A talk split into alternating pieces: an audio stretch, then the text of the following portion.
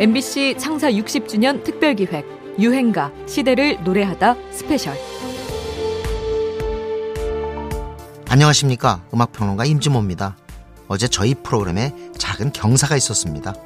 9월 3일 방송의 날을 맞아 한국방송협회에서 주관하는 제48회 한국방송대상 음악 구성 부문 작품상을 받게 된 건데요. 코로나19 상황이라 시상식에 참석하는 대신 사진으로 인사를 드릴 수밖에 없었는데요. 못다한 수상 소감을 여기서 좀 해도 될까요?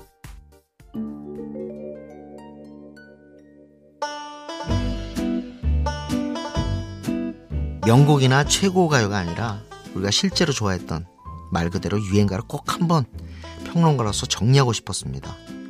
마침 MBC 창사 60주년 특별 기획으로 이 소원을 풀 수 있어서 정말 기쁘게 즐겁게 작업했습니다.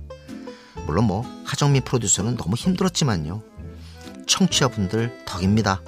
하정민 PD나 저는 정말로 청취자 여러분들에게 감사하는 마음 갖고 있습니다. 고맙습니다. 자, 그럼 오늘도 변함없이 유행가 노래하다 스페셜 잠시 뒤에 본격적으로 시작합니다.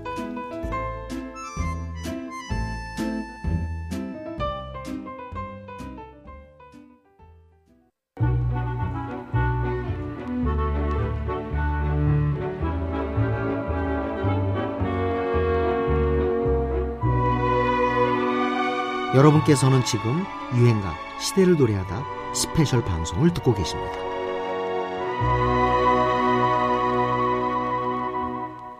네, 그럼 무한궤도 이번 참가팀 중 가장 뒤에 하고 있는데요. 기다리는 동안 어떤 생각을 하셨어요? 그냥 딴 생각 특별히 한 건 없고요. 빨리 집에 가가지고 엄마 얼굴 보고 싶다는 생각했었어요. 15팀 하는 동안 많이 긴장이 됐었나 봅니다. 음, 우리 멤버들이 다들 미남이신데요. 여자친구는 있으세요? 절대로 없죠. 거짓말이라고 봐야겠죠? 자, 그럼 참가번호 16번 서울 대표 그룹 무한궤도입니다. 참가곡은 그대에게. 그대에게 그 첫 번째 그 이제 인트로 부분에 나오는 그 따다다다다단 하는 거 있잖아. 그거를 하여튼 며칠 동안 하여튼 열심히 연구를 하더라고. 며칠 동안. 아, 이, 이, 이 방에 하는 거 아주 멋있게 하자고. 그, 자기는 그런 거 좋아해. 나, 저도 그런 거 좋아하니까. 그리고 어느 날 이거 해가지고 왔는데 딱 들어보니까, 어, 괜찮더라고. 아, 괜찮다. 저도 들어보고, 어, 괜찮다. 이거. 야, 이거, 야, 너 정말 훌륭하구나. 근데 그런 얘기 많이 했었어, 이거. 무한궤도 멤버였던 김재웅 씨의 목소리였습니다. 1988년 MBC 대학가요제의 마지막 출전자였던 무한궤도. 세대의 신시사이즈에서 품어져 나왔던 45초 가량의 긴 전주. 노래를 시작하기도 전에 당시 이 전주만 듣고도 올해 1등 곡으로 점 찍었던 음악 팬들이 많았다고 하죠. 1977년 시작된 MBC 대학가요제는 첫 회에서부터 샌드페블스의 나 어떻게로 대박을 터뜨렸고 연이어 그때 그 사람, 내가, 꿈의 대화, 바다에 누워 등등 수많은 명곡과 스타를 배출해냅니다. 우리나라에 지금 이렇게 역사성 있는 가요제가 어, 유일한 것 같아요. 어떤 단순한 가요제가 아니라 어, 특히 30, 30, 40, 50 어, 되는 네, 연령분들의 그 국민 정서에 굉장히 많이 어, 공헌을 해주신 그런 맞아요. 가요제라고 생각하면 네. 예, 참 감사하죠. 정말 70년대 대학을 다녔거든요. 네. 이 대학 가요제 때만 되면은 막, 막, 뭐가 이상해지는 거예요. 네, 그리고, 어, 젊어지면서 저도 그때로 기분이 들뜨고 거예요. 예, 그렇습니다. 2012년 36회를 끝으로 MBC 대학가요제는 잠시 멈춘 상태지만 우리 유행가와 대중문화를 풍요롭게 해야 할 방송사의 역할에 대해 좋은 본보기로 남게 되죠. 신해철은 대학가요제 대상 수상 이후 솔로로 데뷔해 아이돌 못지않은 인기를 누리면서도 락밴드 넥스트를 결성해 거침없이 음악 활동을 이어나갑니다. 자신만의 철학으로 솔직하고 직설적인 입담을 선보였던 그는 소셜테이너로서도 우리에게 깊은 인상을 남겼죠.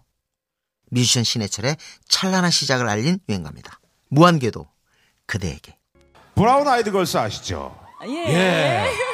그 시건방춤. 예? 요거. 예. 자, 오늘 말이죠. 이번 가요 대제전을 위해서 아주 엄청난 미션을 준비를 했다고 하는데 그 미션이 제대로 성공이 됐는지 그 결과 저도 궁금합니다. 예. 여러분들 그 결과 함께 보시죠.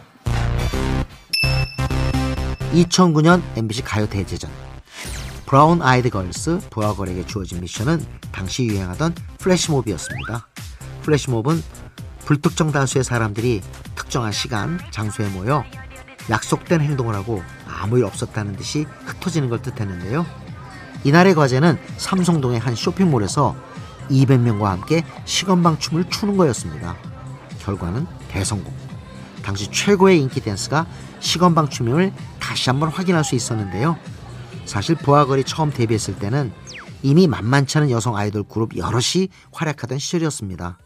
소녀시대와 원더걸스의 라이벌전이 한창이기도 했죠. 이들의 노래 어쩌다는 좋은 평가를 받았지만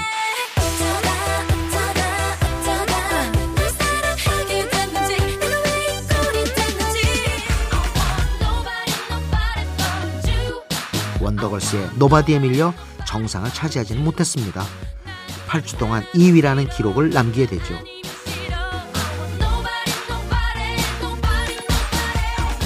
그리고 2009년 3집 앨범 사운드 G를 내놓으면서야 마침내 학수고대하던 1위에 올라서게 되는데요. 그 곡이 바로 아브라카다브라였습니다. 아브라카다브라의 뜻은 수리수리 마수리.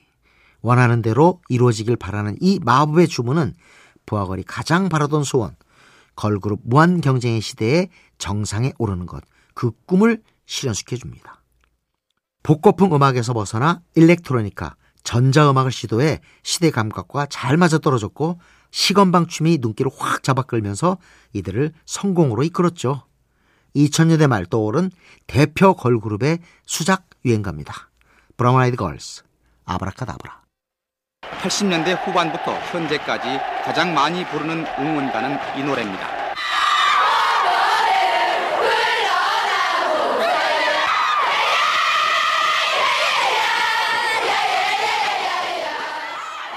이 노래가 많이 불리는 이유는 간단합니다. 옛날에 그 고전곡들이 우리가 아주 단체로 이렇게 액션을 하고 행동할 수 있는 데는 상당히 좋은 그런 곡인 것 같아요. 왜냐하면 쭉 이어지는 것이 아니고 중간중간에 액션할 수 있는 그런 곡들이 사박자 단위로 많이 끊어지기 때문에 옛날 곡들이 많이 이용이 되는 것 같습니다. 야구, 축구, 농구 종목을 가리지 않고 각종 스포츠 경기 현장에서 가장 사랑받아온 유행가 아리랑 목동입니다. 지역 연고제를 기반으로 하는 프로 스포츠 팀들은 대부분 지역색이 강한 노래, 그러니까 남행열차, 연안부두, 부산 갈매기 같은 곡들을 응원가로 갖고 있습니다. 하지만 지역은 물론이고 세대, 계층을 막론해 사랑받는 응원가는 흔치 않죠. 이후에 나온 소양강 처녀나 아파트, 마지막 승부 같은 노래도 이 아리랑목동의 인기는 꺾지 못했습니다.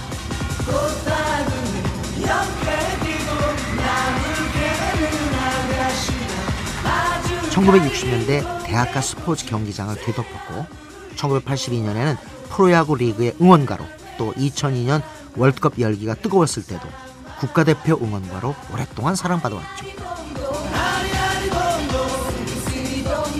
아량목동은 원래 1955년 우리 민요에 서구 리듬을 섞은 신민요곡으로 박단마가 불렀는데요.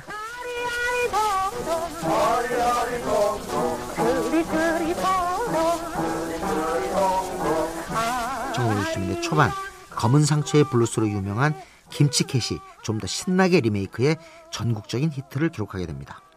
김치캣은 김시스터즈와 함께 미국 본토에 진출해 라스베이거스 무대에도 섰던 초기 한류 열풍의 주역이기도 합니다.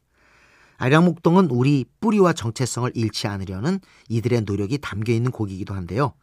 신나게 어깨 걸고 응원하던 추억을 떠올리며 들어봅니다. 비장애인들의 올림픽에 이어 패럴림픽이 한창이기도 하니까요. 김치캣입니다. 아리랑 목동. 그 음악을 그때 많이 만들고 있었어요. 네네. 그리고 이제 음악을 코드를 갖다가 좀 어렵게 만들고 예. 무슨 diminish 코드다 뭐 ninth 코드다 뭐 seventh 코드 어려운 코드를 막 하고 있을 때 너무 힘이 들어가지고 네. 이렇게 앉아 있는데 어 괜찮은 악상이 하나 떠올라요. 네. 그래가지고 이제 쿵짝 쿵짝 뭐 이렇게 이제 어 이거 쉽다. 그래가지고 거기다 이제 노, 음악을 입혔죠. 어. 그 전체적으로 노래 만든 거 한 15분? 그게 그 복잡한 얘기를 15분에 만들었단 네. 말이에요. 15분에 진짜. 어. 복잡하고 어려운 작곡 공부를 하다가 지쳐서 잠시 쉴 겸 쿵짝쿵짝 15분 만에 만든 노래. 이무송의 사는 게 뭔지는 당시 대중가요 흐름과는 동떨어진 가요였습니다. 팝발라드와 랩댄스가 주류였던 그 시절 트로풍의 멜로디와 성인가요 느낌의 가사는 이색적이었죠. 이무송의 주변 사람들도 이상하다. 이건 좀 아니다. 이런 부정적인 반응이었다고 하는데요. 대중의 반응은 폭발적이었습니다. 재미있고 쉬워서 금방 따라 부를 수 있는 이 노래는 금세 가요순위 프로그램을 점령하게 됩니다. 이무송은 일주일 동안 44개의 라디오와 TV 출연 스케줄을 소화하기도 했었다는군요. 이 정도였으면 시대지만 네. 수입은요. 장난도 아니겠어요. 수입은 아, 정말 없었어요. 사실은 길가에 불법 복제로 다 팔린 거예요. 백만 개가요. 네. 그 당시에 그 불법 그 음반 협회가 또 있어요. 불법 예. 음반 협회가? 예, 뭐 예. 있나 봐요. 아, 예. 근데 전화가 한 번 와서 정말 자기네들 먹고 살기 힘든데 먹고 살기 좋다고 감사패를 하나 드리고 싶다고. 야, 그쵸. 그렇게 불법으로 팔려나간 테이프가 100만 장이 넘었을 것으로 추산된다는데요. 아무리 그래도 불법 음반 협회에서 감사패를 주고 싶다고 했다니 황당한 이야기죠. 이 유행가 때문에 이무송을 트롯 가수로 기억하는 사람들이 많지만 사실 이무송은 80년에 미국 이민을 간 이후 밴드 음악에 몰두했던 인물입니다. 1983년에는 친형과 대학가요제에 나가 동상을 수상하기도 했죠. 힘 빼고 쉽게 만든 노래가 인생 최고의 히트작이 되었으니 정말 사는 게 뭔지 싶기도 합니다. 오늘의 유행가입니다. 이무송 사는 게 뭔지.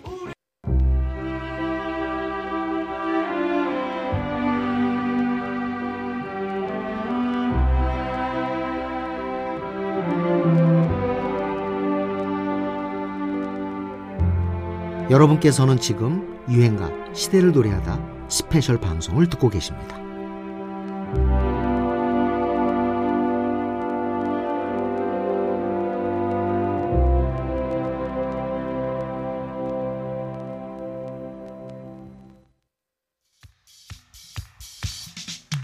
나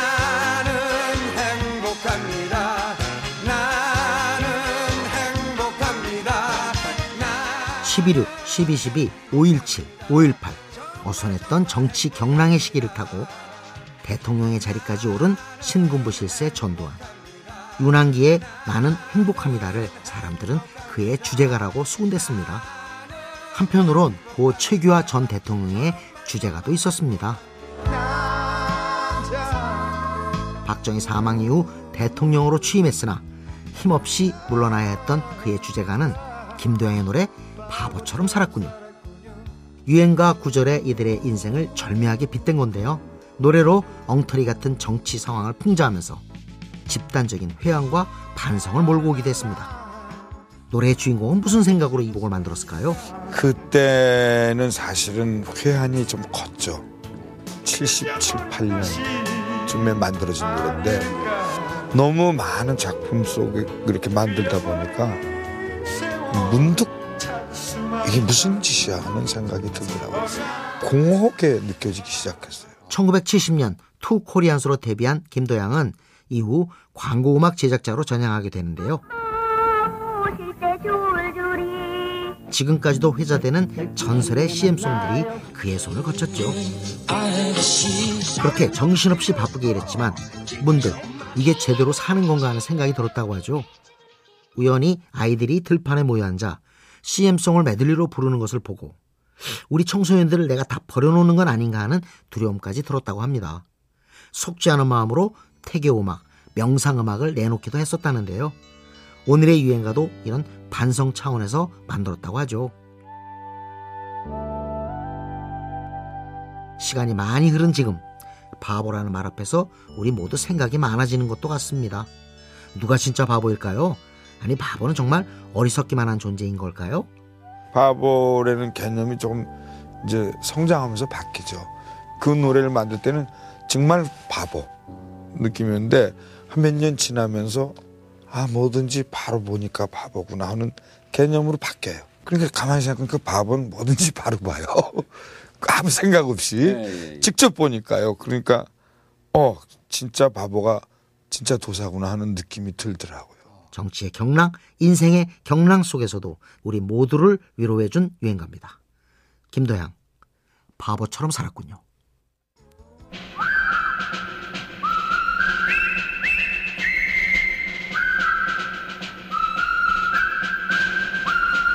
1957년 영화 화이강의 다리에 등장한 보기 대령 행진곡 힘찬 휘파람 소리가 인상적이죠.